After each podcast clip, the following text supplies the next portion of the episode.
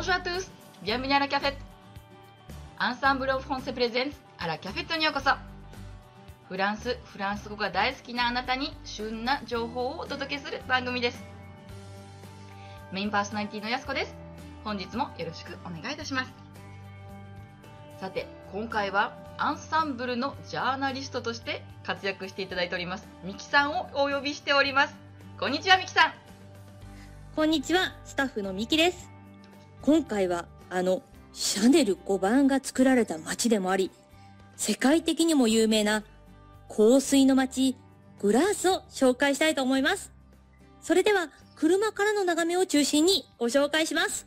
どうぞグラースへようこそ。グラースは人口約5万人。ニースから普通列車で約1時間10分。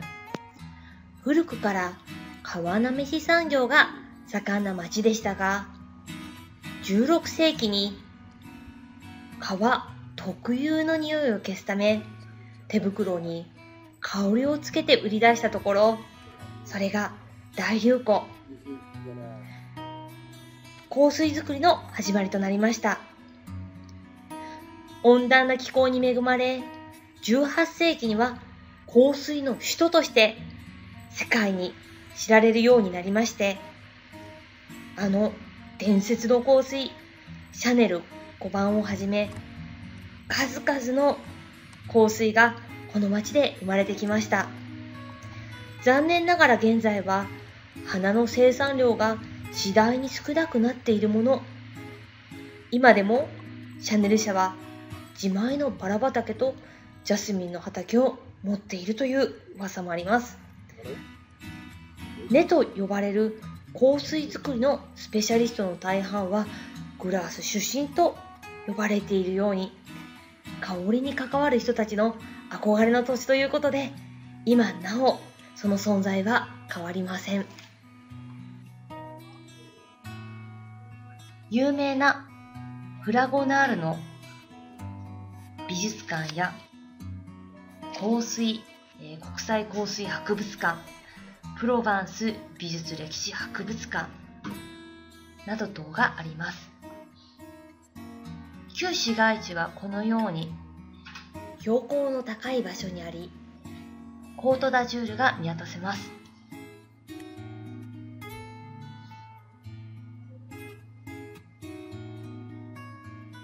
ちょうど私が到着した時は夕方の6時頃だったんですがまだ観光客が残っていてお土産屋さんも開いていました。旅の思い出にオリジナル香水調合体験もおすすめです。香水工場ガリマールでは1回2時間45ユーロ毎日開講している香水調合体験があるそうです。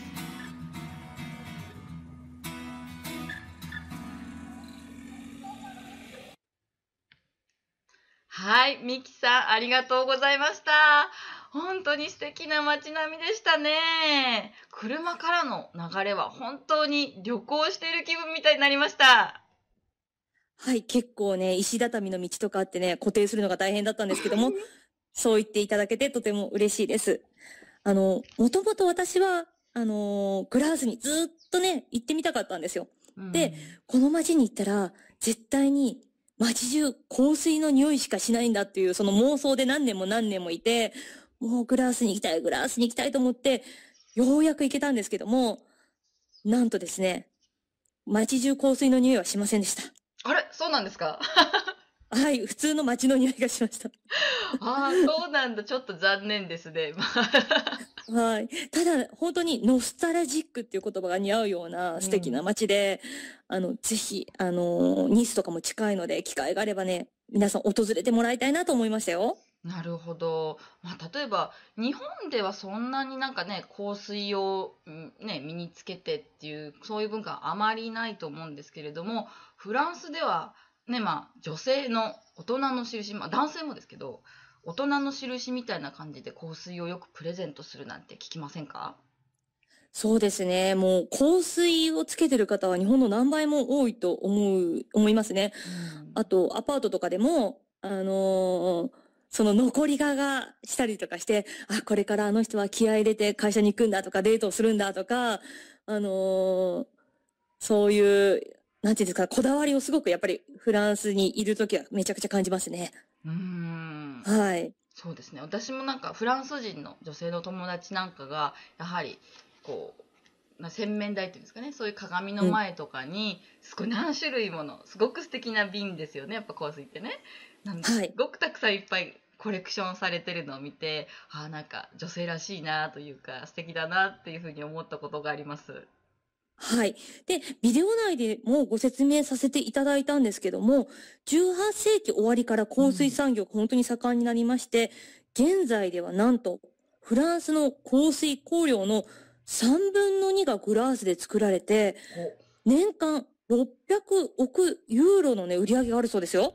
でも、600億ユーロってもう私は想像つかないような数字なんですけども、グラース自体は、まあ、旧市街と市街地がありまして、あの、別荘自体もあって、なんとあの、ムッシュ、オーランドさんの別荘も、ちょっとグラス近郊にあるっていうことをお聞きしてるんですけども、小さい町なんですよね。多分小さいというか、大きくないんですけども、それでも3分の2の売り上げがあるっていうのはすごいですよね。600億ユーロ。ちょっとね、あの、わからないですけどね。なんか桁を計算しないと1、10、100、1000万億兆経営みたいな。そうそうそう、あの、目の前にお金を積まれてもちょっとわからないような、あの、桁違いの数字なんですけども、そのぐらい、本当に、香水の街っていう感じですね。うんそれなのにこうあんなに情緒豊かな素敵なノスタルジックな村で600億円がみたいな そうですね。う。ん。なはい。かなかぜひね香水に興味のある方なんか特に行ってみてはどうでしょうか？今の季節は本当に夏はね日が長いですし南仏の方は特に晴れの日がほとんどと言っても過言ではないですので旅行にはぴったりの季節なんではないでしょうか？はい。